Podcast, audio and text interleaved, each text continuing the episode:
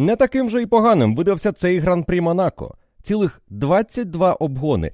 Найвищий показник у цій гонці із 2011 року. Але ці статистичні показники насправді не розкривають усієї картини гонки, тому що далеко не обгони, які були, стали прикрасою цього гран-прі, а в першу чергу погода, яка зрештою вирішила втрутитись у перебіг подій гонки в Монако, і приблизно за 20 кіл до фінішу поставила перед пілотами і командами цікаве питання. Що робити? Перевзуватися чи ні? Чекати кращої нагоди чи ні? Очікувати якогось сейфтікару чи ні? І ось тут було розіграно багато важливих стратегічних рішень, які декому дозволили здобути перевагу над суперниками, комусь не дозволили здобути сенсаційного подіуму. Ну а хтось просто зробив усе максимально спокійно, чітко і здобув чергову уже другу перемогу в Монако. Але ця перемога. Макса Ферстапена і команди Red Bull була завойована не стільки в неділю, як в суботу, завдяки блискучій кваліфікації і Поулу, який дозволив Ферстапену під час гонки контролювати події, відриватися від Фернандо Алонсо, створювати необхідний запас. Хоча сама команда Астон Мартін і Фернандо Алонсо зробили усе можливе для того, щоб ми з вами могли сподіватися на якусь інтригу в гонці. Ось про це сьогодні і будемо говорити в огляді Гран-прі Монако 2023-го. Ще раз згадаємо про Поул Макса Ферстапена, яким чином було здобуто ту перевагу. Декілька нових фактів додам до того, що ви могли послухати в суботу після кваліфікації. Поговоримо про те, чи міг Ферстапен програти Фернандо Алонсо. І звісно, згадаємо той підстоп команди Астон Мартін із переходом на мідіум, а потім одразу і на гуму дощову. Поговоримо про те, як команда Феррарі все програла, попри те, що після гонки заявила, що насправді драми не сталося. І згадаємо про результати, які не сталися, але які могли бути сенсацією цього етапу.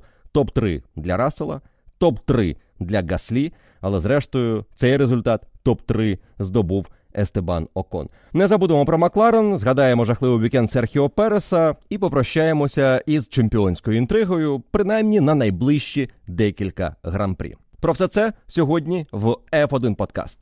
Поїхали!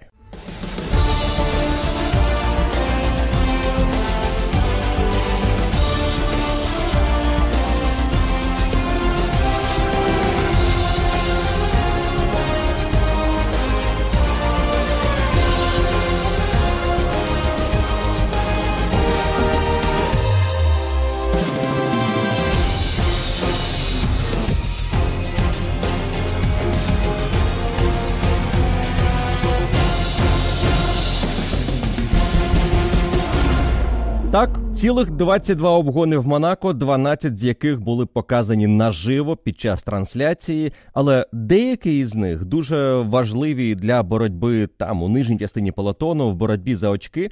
Ми не побачили.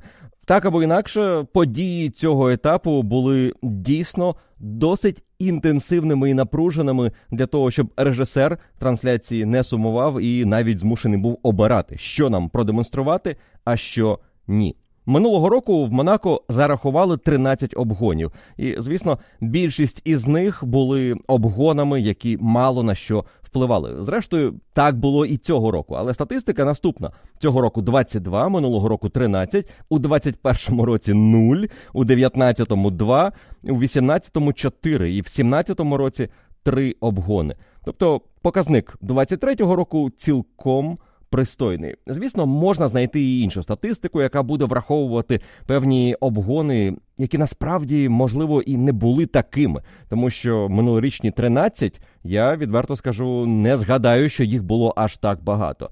Цього року 22 повірити можна, тому що у нас були обгони як на сухій трасі на початку гран-прі. Так і на мокрій, і ось там, звісно, багато чого залежало від того, чи були угонщика помилки, проти якого велася боротьба і якого обганяли. І скільки цих помилок загалом було протягом мокрої фази гран-прі Монако. Але цікавий факт цього року, попри такі події на фініші гонки в Монако, у нас обійшлося без сейфтікару, без віртуального сейфтікару, без якоїсь аварії, яка могла викликати появу автомобіля безпеки або ускладнити життя гонщикам, які продовжували боротьбу на трасі подвійними жовтими прапорами на певний час. Лен Строл намагався щось подібне зробити, але він теж не досяг успіху. Він не завершив гонку, але його аварія не була драматичною. Пілоти продемонстрували високий клас у таких непростих умовах. Не всім вдалося проїхати гонку так, як їм хотілося б, і дехто після фінішу вибачався перед командою за те, що сталося у цей вікенд. І це як стосується досвідчених пілотів, так і абсолютних новачків цього чемпіонату. Але якщо дивитися на події цієї гонки з точки зору боротьби за головні місця за перемогу і те, що вирішувалося серед топ-пілотів, тут обгони не відіграли жодної ролі. Один ледь не стався, але відбувся контакт. Це боротьба Окона та Карлоса Сайнса.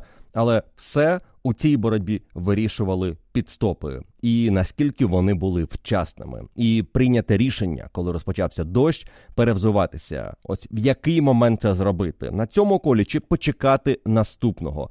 І також важливий елемент стратегії був розіграний ще до старту, коли команди приймали рішення на якій гумі розпочинати цей гран-прі. І у нас пелотон досить добре розділився на тих, хто вирішив, що hard це гума, на якій треба їхати якомога довше, і на тих, хто поставив на мідіум. Макс Верстапен і команда Red Bull були серед тих, хто обрав мідіум. І для нього це було досить просте рішення.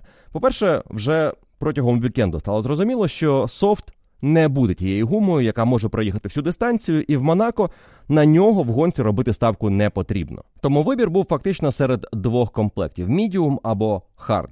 І стартуючи із pole у, ти не будеш ризикувати брати hard. І сподіватися, що твій найближчий опонент, який розпочинає гонку другим, не обере собі мідіум або soft і не спробує цей короткий розгін до першого повороту виграти і очолити пелотон, і далі вже диктувати ситуацію в гонці. Також мідіум на першому відрізку вигідний комплект, якщо десь на початку гонки станеться сейфті-кар і з'явиться можливість зробити відносно дешевий пітстоп, тому що його в Монако зазвичай не ігнорують, і в тебе очевидний далі варіант розвитку подій. Мідіум переводиш на хард, і на харді їдеш до кінця. Така стратегія із хардом не спрацює. Якщо ти розпочинаєш на ньому, то потім перехід на мідіум створить для тебе чимало проблем у фінальній фазі гран-прі. Тож чому команда Астон Мартін та Фернандо Алонсо обрали хард на стартовий відрізок гонки, якщо цей комплект настільки ризикований, дає тобі шанси програти позицію проти третього пілота, не дає тобі шансів виграти позиції проти першого гонщика, і ти будеш вразливим, якщо події в гонці будуть не на твою користь в першій фазі гран-прі. Це була ставка на те, щоб спробувати бодай якимось чином створити тиск на команду Red Bull, тому що після втраченого поулу в кваліфікації єдине, що залишалося Фернандо Алонсо і команді Астон Мартін, це піти нестандартним шляхом на цей гран-прі максимально довго, наскільки можливо, розтягувати перший відрізок, і можливо таким чином створити для себе шанси на боротьбу за перемогу. Іронічно, але ці шанси команда Астон Мартін як створила собі протягом гонки, так і віддала їх команді Red Bull, коли на 54-му колі Алонсо поїхав на підстоп і перевзувся не в проміжну гуму, а в мідіум. І потім на наступному колі зробив підстоп і знову перевзувався, але тепер уже дочовий комплект, бо ситуація на трасі суттєво ускладнилася. І це був той момент, який міг би додати нам інтригу у цьому гран-прі, але. Про це будемо говорити далі, розглядаючи стратегічні варіанти Red Bull, Aston Martin в момент переходу на дощову гуму, хто скільки вигравав, програвав, і чи були взагалі якісь шанси у Алонсо на боротьбу за перемогу. Ці шанси суттєво знизилися після суботньої кваліфікації, до якої я хотів би ще раз повернутися. Хто слухав подкасти після практики і після кваліфікації, той знає трішки більше про те, як розвивалася ситуація протягом вікенду, як команди готувалися до кваліфікації вирішальної кваліфікації цього гран-прі, де практично ти гарантуєш собі плюс-мінус ту позицію, на якій ти збираєшся фінішувати. Відіграти багато позицій в гонці було складно, не розраховуючи, звісно, на дощ або на якісь помилки суперників. І в цілому цей гран-прі нам це і підтвердив. Перша трійка незмінна.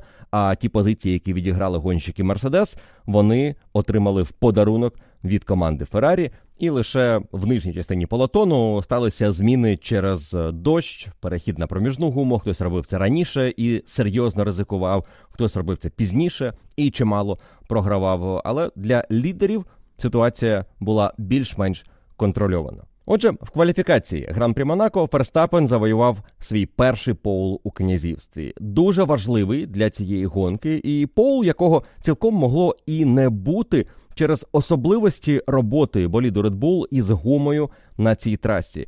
Гонщикам Red Bull потрібно було робити два підготовчих кола до швидкого кола. Тільки в такій послідовності два кола підготовки і далі коло атаки гума працювала в оптимальних температурах. Але це не стосувалося гонщиків Астон Мартін і Фернандо Алонсо, який після одного кола підготовки на наступному уже міг атакувати. І Маріо Ізола, представник компанії Pirelli, відзначив, що такий підхід, два кола підготовки і потім атака, позбавляв команду пікового щеплення, яке давала гума. Тобто, ви продаєте найкраще можливе щеплення на стабільність роботи гуми протягом кола.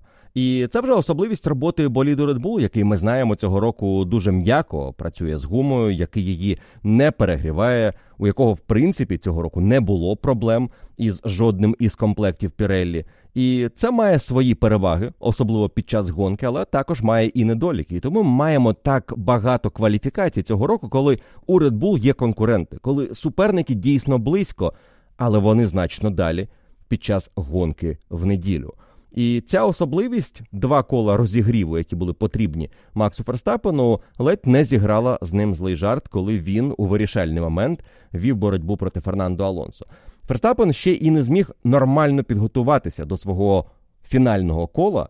І тому розпочав його із відставанням в півтори десяті на першому секторі, ще половинка десятої на другому секторі, і далі перед третім сектором були ось ті дві десяті секунди відставання, які Алонсо не втримав, а точніше, Ферстапен зміг перевершити наприкінці свого кола. Том Макалох, один із провідних інженерів команди Астон Мартін, після кваліфікації скаже, що вони від початку знали.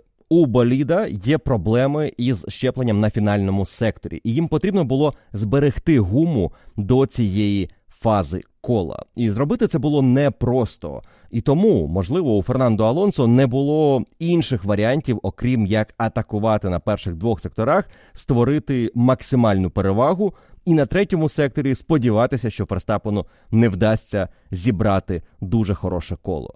Якщо дивитися на те, як розвивалася кваліфікація для топ-пілотів цієї сесії у фіналі, це були Алонсо, Леклер і Макс Ферстапен, і дивитися на кожне коло протягом кваліфікації, як вони проходили перший, другий і третій сектори, можна побачити чітку тенденцію, що гонщики в Монако намагаються поступово підвищити свій темп, і з кожним колом демонструючи все краще і краще показники. І порівнюючи Алонсо та Макса Ферстапена, можна побачити, що, наприклад, на першому секторі обидва розпочинали відносно повільно на початку кваліфікації, ще в першому сегменті.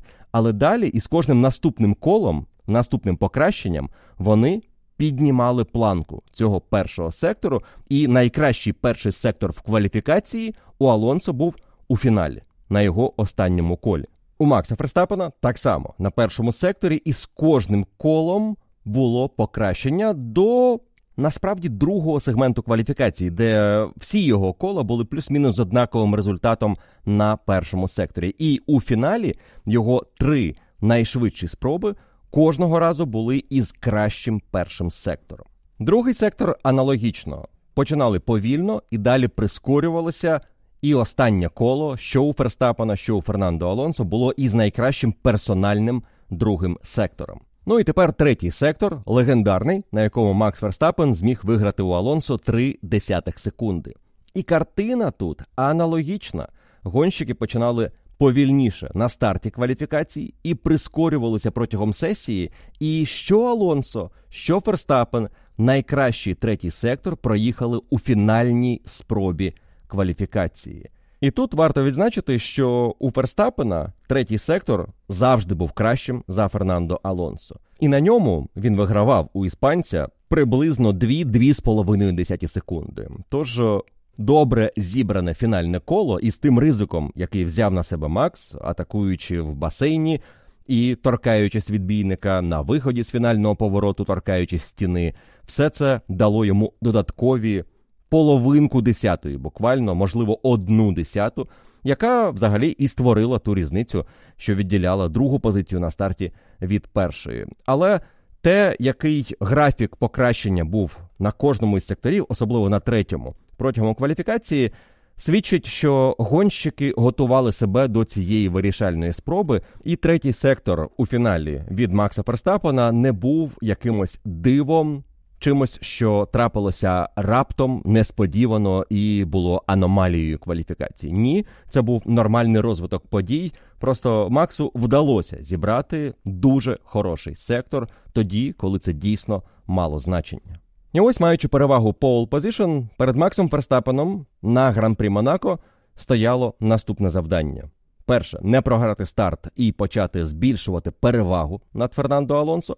І друге завдання це розтягти перший гоночний відрізок настільки, наскільки це можливо, бо прогноз на гонку обіцяв дощ. Він міг і не піти, але шанси були і відносно високими.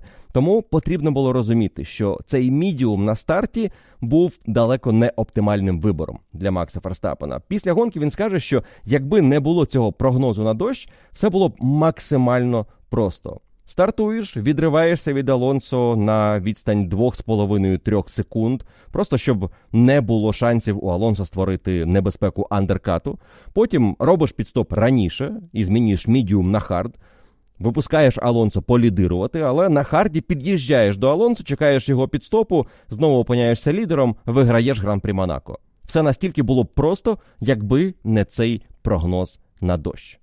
Раніше, коли лідери змушені були стартувати на софті і їхати перший гоночний відрізок на кваліфікаційній гумі, головною стратегією було не дати пелотону розтягтися, тобто тримати відносно повільний темп для того, щоб вся група гонщиків їхала близько, і щоб у твоїх суперників не було можливості легко зробити пітстоп, виїхати на чистому треку без трафіку і виграти у тебе позицію андеркатом. Але ці часи в минулому, тому що тепер на старті гонки дозволяється вільний вибір гуми, і у Алонсо на цьому гран-прі був хард, і тримати його на близькій відстані і намагатися стримувати пелотон це не те завдання, яке стояло перед Максом Ферстапеном. Йому дійсно потрібно було поступово відриватися, але робити це обережно, щоб не зіпсувати свій комплект мідіуму. І декілька разів протягом першого довгого відрізку Макса можна було бачити кадри, як на його передньому правому і лівому колесі з'являються темні сліди від перегрітого комплекту, який починає руйнуватися але темп не падав настільки драматично, як можна було б очікувати від гуми, яка гранулюється, і загалом лише в одній фазі цього першого відрізку, починаючи із 28-29 кола і завершуючи колом 36-м, у Макса Ферстапена був відносно повільний темп, і це могло співпасти із фазою гранулювання, але водночас це співпало і з проходженням колових. І тому у Ферстапена були проблеми із тим, щоб їхати у своєму звичному високому темпі 17-1, 17-2 або ж навіть 16-8, 16-9, як він демонстрував це регулярно до початку фази колових, так і після неї. Саме в цей момент Алонсо суттєво наблизився до Макса Ферстапена. На 26 коло його відставання було 11,7 секунди. Але на 33-34 коло це лише 5,5 секунд. Колові дійсно зіграли проти Макса Ферстапена, але далі він е, повернув контроль над ситуацією в гонці у свої руки і досить швидко знову збільшив перевагу над Фернандо Алонсо до 9-10 секунд. На 54-му колі настає вирішальний момент гонки. Момент, який міг змінити ситуацію у цьому гран-прі, але ми ніколи не дізнаємося, чи змінив би, тому що Фернандо Алонсо заїхав в бокси і перевзувся в мідіум. І це у той момент, коли деякі інші гонщики вже знаходилися на проміжній гумі, а пілоти, які зупинялися на тому ж колі, що й Фернандо Алонсо, також переходили на проміжну. Наприклад, Естебан Окон, Льюіс Хемілтон, Джордж Рассел, П'єр Гаслі, Ландо Норріс, Оскар Піастрі. Всі вони перейшли на 54-му колі на проміжну гуму. Але тут варто сказати, що Алонсо своє 54-те коло завершував раніше за названих гонщиків, і умови на трасі відрізнялися від того, що пізніше отримали його опоненти. І якщо рішення того ж Окона або Хемілтона могло бути 50 на 50, то для Ландо Норріса все було більш ніж очевидно, тому що він, наприклад, свій пітстоп зробив ще на 50-му колі, перейшовши з мідіуму на хард, і звісно, на 54-му колі був змушений перевзуватися в проміжну гуму, коли стало очевидно, що дощ посилився і весь перший сектор, починаючи із підйому до третього повороту і завершуючи аж заїздом в тунель, навіть на виїзді з тунелю, був настільки мокрий, що там втриматися на сліках було практично неможливо. І гонщики ковзали в район бар'єрів, відбивалися від них. Дехто просковзував вздовж бар'єру, як у Макса Ферстапена перед його заїздом в бокси.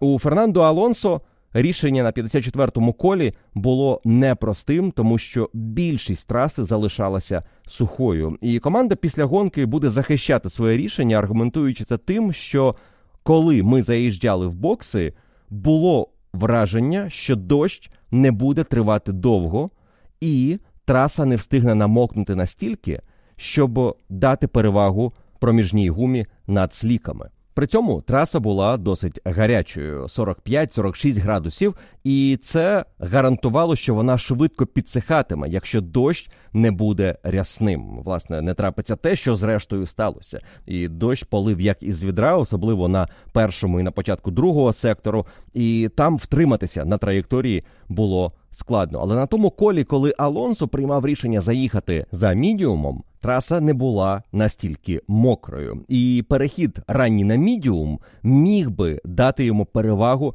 над Максом Ферстаппеном, якби ситуація була як команда прогнозувала. Траса підмочена дощем, але не мокра.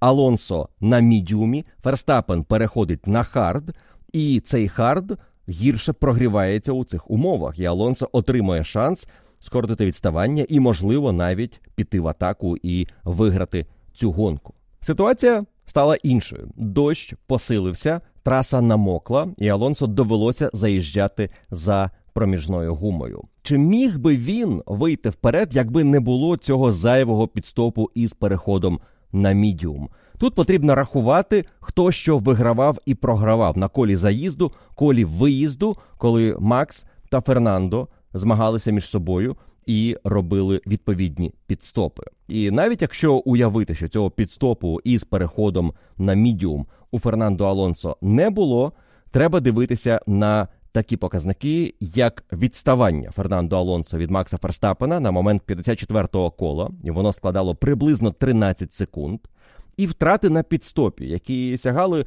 близько 20 секунд. Але у Ферстапена коло 54 було із помилкою, і він його проїхав за хвилину 38,9. Тому коло Фернандо Алонсо із заїздом в бокси було не набагато гіршим, хвилина 50. І втрати були лише 11,5 секунд. Тому загалом Фернандо Алонсо після цього підстопу програвав Максу Ферстапену 23 секунди, 23,5 секунди. І коли вони на 55-му колі обидва заїхали і перевзувалися в проміжну гуму, Алонсо примудрився проїхати на 4 секунди швидше цю ділянку траси за Макса Ферстапена. І він повернувся на трасу в 19 секундах за лідером гонки. І ось тут, якщо дивитися на такий перебіг подій, можна знайти шанс Алонсо на перемогу. Якби не було того підстопу із переходом на мідіум, а Алонсо одразу перейшов на проміжну гуму, у Ферстапена могли б виникнути проблеми на виїзді із боксів на наступному колі, тому що Алонсо був би або дуже близько, або навіть мав би шанси вийти вперед.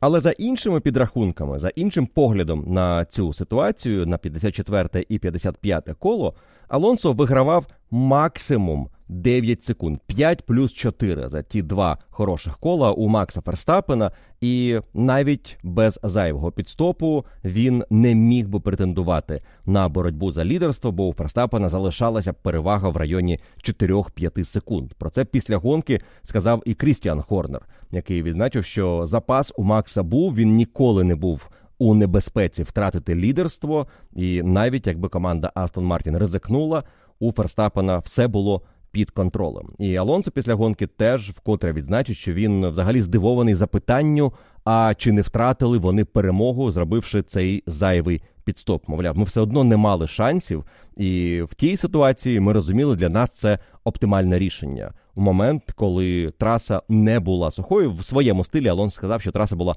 на 99% сухою, коли я заїжджав за мідіумом. Але за одне коло ситуація різко змінилася, і стало очевидно, що на мідіумі далі рухатися не можна. Маючи відставання у 22 секунди від Макса Ферстапена, Алонсо почав скорочувати його і протягом наступних 5-6 кіл відіграв 5 секунд.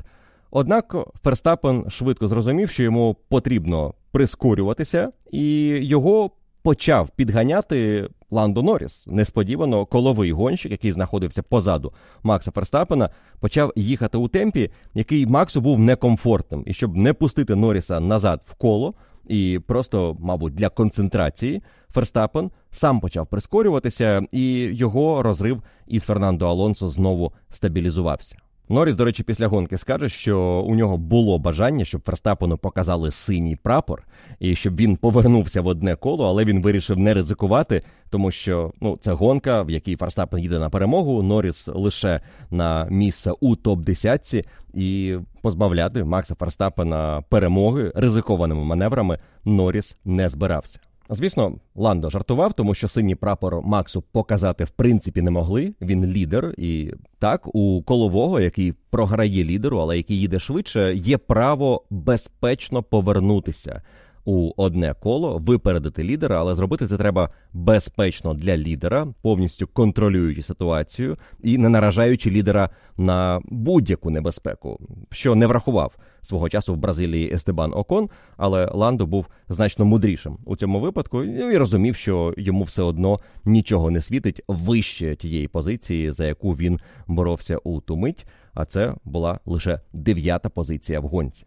Те, що нічого не було гарантовано на гран-прі Монако, і ситуація на трасі була непередбачувано як на сліках, так і на дощовій гумі, підтверджує історія у цьому гран-прі Карлоса Сайнца і Джорджа Рассела, тому що вони були ніби як в одній боротьбі, але приймали різні рішення, і здавалося, у когось були рішення абсолютно правильними, але не призвели до бажаного результату. У когось вони були помилковими. Ну і за цю помилку довелося платити дорого. Команда Феррарі і команда Мерседес у цьому гран-прі змагалися проти Естебана Окона. І Окон, який в кваліфікації вистрибнув однозначно вище усіх очікувань, тримав третю позицію і поступово відпадав зі старту гонки від лідируючої групи Ферстапена та Алонсо. Але проти Естебана Окона Карлос Сайнц, який був його найближчим суперником, спершу разом із командою намагався задіяти тактику штучного підстопу. Декілька разів команда Феррарі намагалася змусити команду Альпін відреагувати на їхню вказівку Карлосу Сайнсу заїжджати в бокси. І щоразу, коли Окон не заїжджав на підстоп, Сайнсу теж давали відбій. Ця битва тривала декілька кіл, але в момент, коли Естебан Окон зрештою наважився поїхати на підстоп, команда Феррарі чомусь вирішила сконцентрувати свою увагу на іншому гонщику, на Льюісі Хемілтоні. І те, як відбувалася комунікація між інженером та пілотом у цей момент, підтверджує, що Сайнс від початку досить скептично ставився до завдання перекрити Льюіса Хемілтона і відреагувати на його ранній пітстоп. Адже коли Льюіс поїхав в бокси, інженер сказав Сайнсу, що Хемілтон на пітстопі у нього були проблеми з задніми колесами, у нього були мідіуми. Тож маємо це на увазі. На що Сайнс йому сказав: Так, я зрозумів, але давай не будемо надміру реагувати. Що можна перекласти, як ситуація із Хемілтоном мене мало цікавить. Головне зробити так, щоб випередити Естебана Окона. На наступному колі Естебан Окон робить пітстоп. Це 32-е коло гонки. Тобто пітстоп Хемілтона був дуже раннім, і ніхто не робив цих пітстопів так рано, окрім трійки Хемілтон, Окон та Карлос Сайнс. Так, можна згадати, що Серхіо Переса там в хвості пелотона, але у групі лідерів це була досить рання історія з пітстопами. І, звісно, ставка Льюіса Хемілтона була саме на те, що він зупиняється в бокси, повертається попереду Юкі Цуноди. І далі їде швидше за Сайнса, Окона і потенційно випереджає їх андеркатом. Феррарі на цей маневр Мерседес відреагувала, коли інженер сказав: Окон заїжджає, атакуй. Це твоя гонка, викладайся на усі 100. Сайнс у відповідь говорить: Окей, залиште мене в спокої на трохи. І до кінця кола починає прискорюватися. Насправді, коло, коли Сайнс опинився без Окона попереду, було для нього дуже швидким. І він у цей момент вигравав приблизно одну секунду у Естебана Окона. Темп дозволяв Сайнсу залишитися на трасі далі. І якщо гума в нього була в хорошому стані, на що натякав темп його, коли Окон поїхав в бокси, він міг би ще декілька кіл залишатися на трасі і спробувати виконати оверкат проти Естебана і, звісно, проти Льюіса Хемілтона, який для нього можливо і не був би вже загрозою, але теж ми відповіді на це запитання не дізнаємося, тому що Сайнц не залишився на трасі на ще декілька кіл. Він на наступному школі після підстопу Окона заїжджає в бокси на вказівку команди. Вона зреагувала в останній момент наприкінці кола, коли це роблять в ситуаціях, де ти в принципі не маєш можливості дискутувати. Тобі дають вказівку, команда знає більше або має знати більше. Ти реагуєш на цю команду заїздом в бокси. Сайн заїжджає, повертається позаду Естебана Окона. Він виграє позицію Хеймлтона. Так, тут позицію зберегли, але у Окона він її не виграє ось цим одним зайвим колом. І одразу перепитує, а який темп демонструє Шарль, який опинився попереду. І темп Шарля на чистій трасі був 17,5. Сайнц команді відзначає, що я міг би їхати швидше, тому що і через коло Леклер їде 17,5. І Сайнс далі запитує: Окей, що тепер мені робити? Яка в мене гонка? І інженер відповідає: бережи гуму. І відповідь досить логічна, тому що Сайнс у нас із харду перевзувся в мідіум, і цьому мідіуму ще їхати і їхати. Ми на момент 36-37 кола ще маємо попереду близько 40 кіл дистанції. І ми знаємо, які проблеми протягом цього року із гумою в цілому є на болідах Феррарі. Але темп Сайнца після підстопу загалом виглядає досить переконливо: 17-1, 17-0, 16-6, 16-5, два кола поспіль, в той час як той же Джордж Рассел їде 17-4, 17-2, 17-9 і 17 8. У Шарлі Леклера ситуація не набагато відрізняється. Його кола у цей момент 17-2, 17-2, 18-3 із помилкою, 17-8 і 18-4 перед візитом в бокси на 44-му колі. Обидва пітстопи гонщиків Феррарі у цей момент виглядають досить підозріло, тому що Сайнс в цілому міг би спробувати оверкатом пройти Естебана Окона, і такою нагодою команда не скористалася. Вона одразу навіть пояснила Сайнсу, що їхнім головним завданням було не віддати позицію Хеймлтону. Ну а Окон ми все одно на це особливо не претендували. При тому, що Сайнс сидів на задньому антикрилі Естебана Окона значну частину дистанції на першому відрізку, навіть пішов у ту атаку перед шиканою, де зламав переднє крило, але це не позначилося на його темпі. І це демонструвало завдання Сайнца, яке він перед собою бачив у цьому гран-прі, взяти подіум на гран-прі Монако, не спробувати не програти позицію Мерседес, а намагатися відіграти позицію. І саме команда Феррарі, принаймні нам так режисер трансляції продемонстрував, була першою, яка акцентувала гонщикам увагу на тому, що під кінець може піти дощ. А отже, у нас може виникнути шанс на ще один підстоп для всіх учасників цієї гонки. І якщо ви розпочинаєте гран-прі на харді, ви в ідеальній позиції для того, щоб дочекатися на цьому харді дощу і зробити лише один підстоп. І мене дуже здивувала реакція Фредеріка Васьора після фінішу, який сказав, що насправді ніякої драми не було, і стратегічні рішення були прийняті правильні, тому що ми не програли позиції. Але я дивлюся на підсумкову таблицю цієї гонки і розумію, що ми бачили якісь різні гран-прі і таблиці на фініші. У Вассьора своя, в мене якась своя, тому що я бачу, що Сайнс стартував четвертим, а фінішував восьмим. А Леклер стартував шостим, а фінішував шостим, при тому, що одну позицію Сайнс йому подарував. Тобто, фактично, Леклер теж програв позицію, тому що він пустив вперед Джорджа Рассела. Команда Феррарі могла спробувати ризикнути у цьому гран-прі, і вона була в позиції, де їй потрібно було ризикувати. Четверте, шосте місце це не ті позиції, які потрібно було зафіксувати. І так. Сайнс був у ризикованій ситуації, коли Хемілтон поїхав на ранній пітстоп. Але якщо вже ви вірите у те, що дощ піде, і на кону третя позиція в гонці, а можливо навіть щось більше, якщо у лідерів справи підуть не найкращим чином, коли піде дощ, якщо піде дощ, Сайнс міг би перетворитися на одного із фаворитів гонки. Але ці шанси вони взяли і самостійно знищили раннім пітстопом для Карлоса Сайнца, на що він досить жорстко відреагував по радіо і потім вибачався. Ну ніби як вибачався перед командою в інтерв'ю, говорячи про те, що емоції зашкалюють. Так, ми в Монако, і іноді можна не зовсім адекватно відреагувати за кермом на те, що відбувається. І команда безумовно має проаналізувати стратегічні ходи під час гонки. Але я сподіваюся, вони проаналізують і зроблять висновки із ситуації, і ці висновки не будуть такими, які зробив після гонки Васьор, що все було окей. Ми не програли позиції.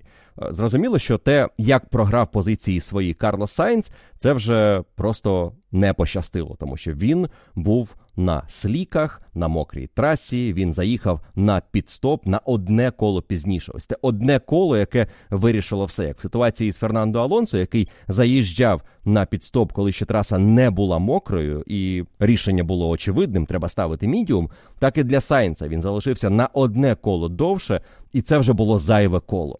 Тому дійсно тут не було гарантії, що ти можеш чітко вгадати із моментом заїзду за проміжною гумою, коли розпочався дощ, тому що він розпочався, хоч і очікувано, але зненацька, і полило так багато на тому секторі, де гонщики спускалися в поворот Мірабо, де помилився Карлос Сайнс, що на одному колі ти ще вписуєшся, а на іншому слік взагалі вже не тримає. Але навіть тут не було проблемою сама гума, на якій знаходився Сайнц, адже на тому колі, на якому Карлос Сайнц помилився на сліку, Рассел теж помилився на дощовій гумі, тому що він перевзувся раніше, але і він не втримався на гальмуванні перед п'ятим поворотом і там віддав Естебану Окону третє місце в гонці.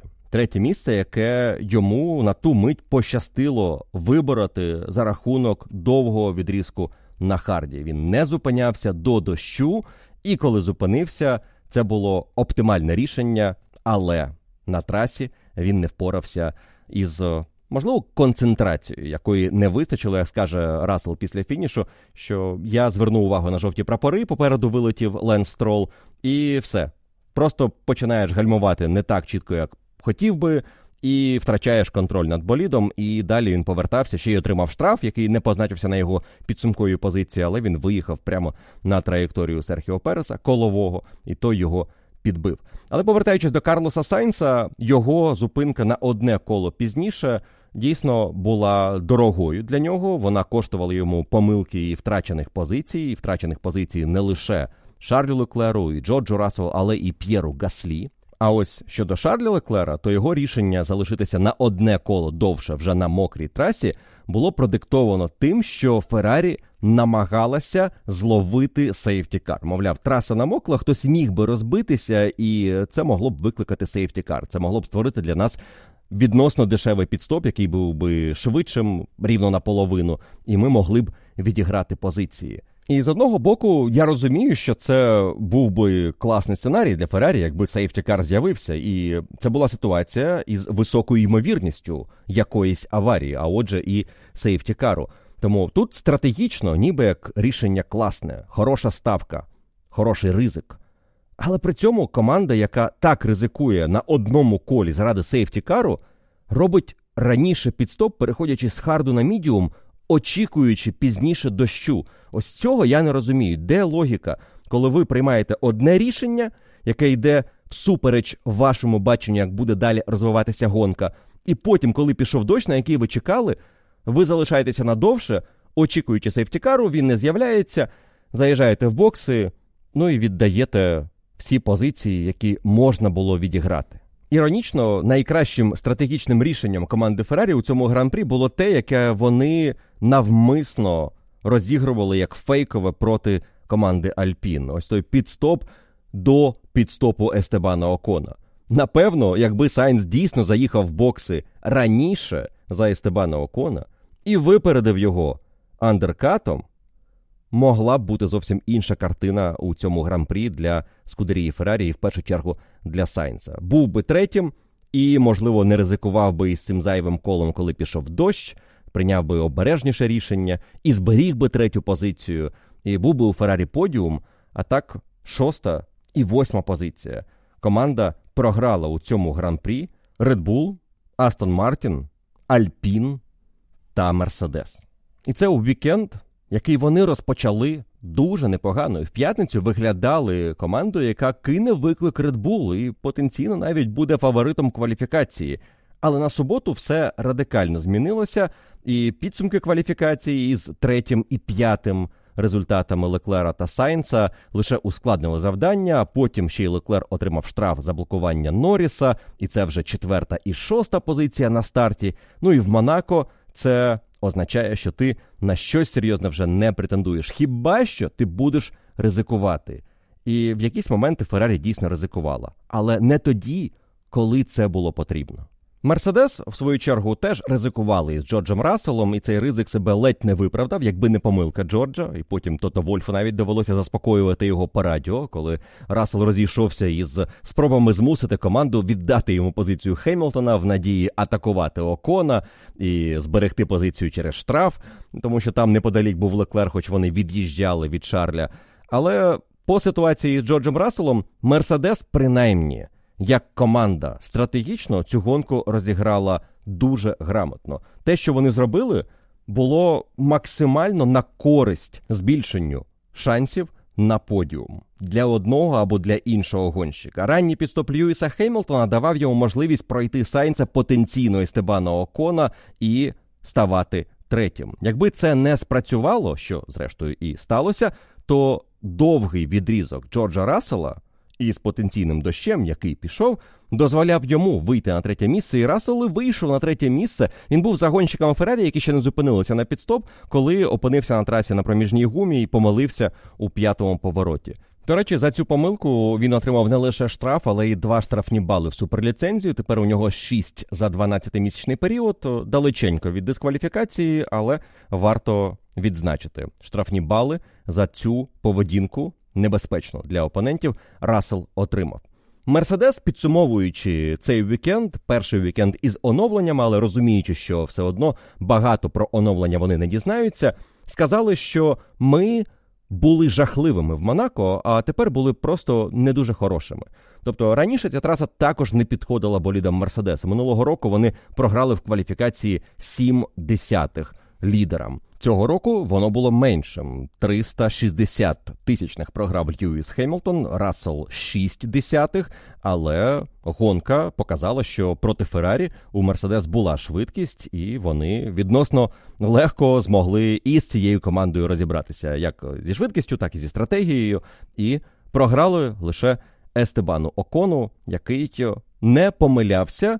І водночас команда Альпін діяла досить прямолінійно. Вони забезпечили третю позицію, коли Феррарі і Мерседес намагалися забрати у Окона посередині гонки, і потім Окон влучно поїхав на підстоп за проміжною гумою, коли це було необхідно.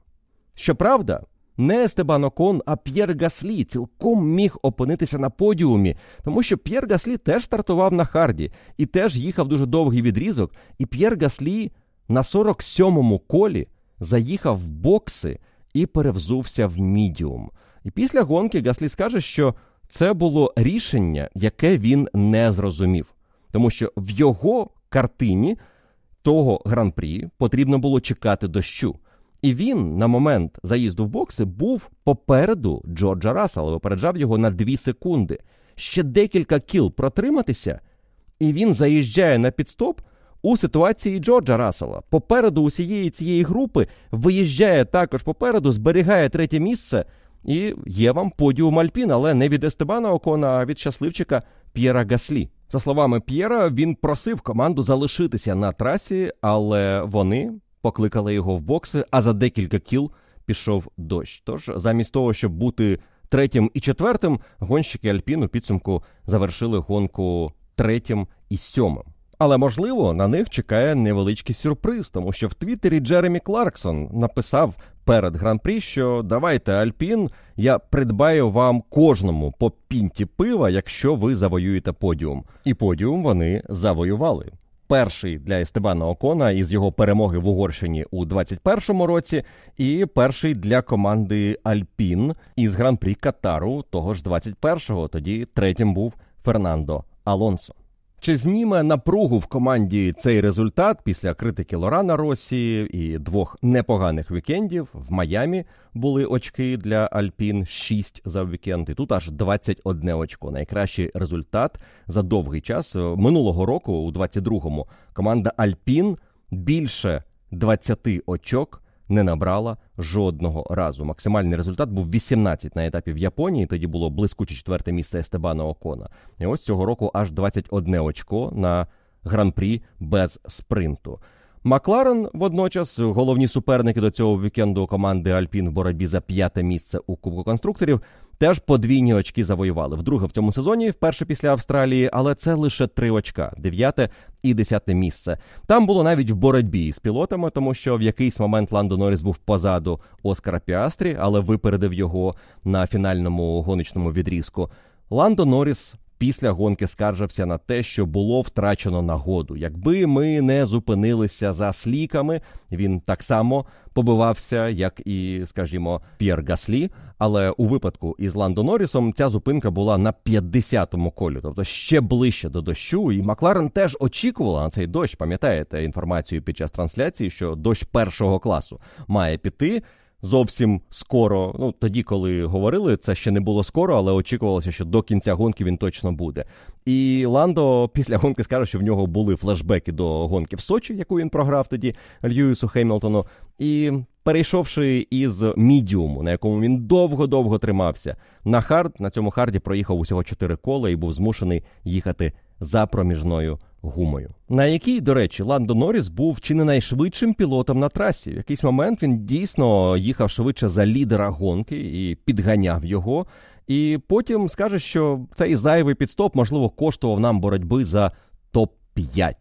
Ну, це, м'яко кажучи, дуже оптимістичний погляд на ситуацію, тому що насправді Ландо Норріс програвав так багато найближчому супернику, що відсутність цього зайвого підстопу не компенсувала відставання.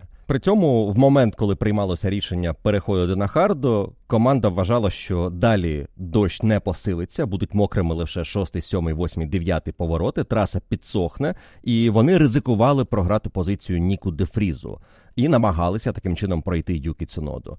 Тому теж ще один приклад того, як у мінливих умовах ти на одному колі в певний момент готовий прийняти рішення і вважаєш його правильним з усіма факторами, які ти можеш врахувати, але ситуація змінюється вже на наступному колі, і ти розумієш, що твоє рішення було помилкою. При цьому команду Макларен можна зрозуміти, бо у них був інший пілот. Оскар Піастрі, який навпаки на харді їхав на довгий відрізок, планував під час дощу в разі чого перейти на проміжну гуму, що і сталося, і позицію у Норріса він вигравав. Але потім Ландо Норріс на 61-му колі цю позицію повернув. Цікава була ремарка від Оскара Піастрі по завершенні гонки, де він згадав, що в якийсь момент знаходився у ролі колового за Максом Ферстапеном, якраз коли було мокро, і для нього це були корисні кола. Він був на трасі за лідером, пішов дощ, і він мав орієнтир. Він тоді ще був на сліку, але вже мав орієнтир і розумів, що йому можна і не можна робити. Це був приклад того, як е, потрібно ситуацію використовувати на свою користь, не намагатися їхати і далі свою гонку, але побачивши можливість використати її на 100%. Якщо попереду тебе Макс Ферстапен, ти просто намагаєшся робити те, що робить Макс Ферстапен. Тому що Оскар Пястрі так і сказав: очевидно, що якби був хтось у полотоні. Хто все зробив би правильно в такій ситуації, мокра траса і слік, це був би саме він, Ферстапен.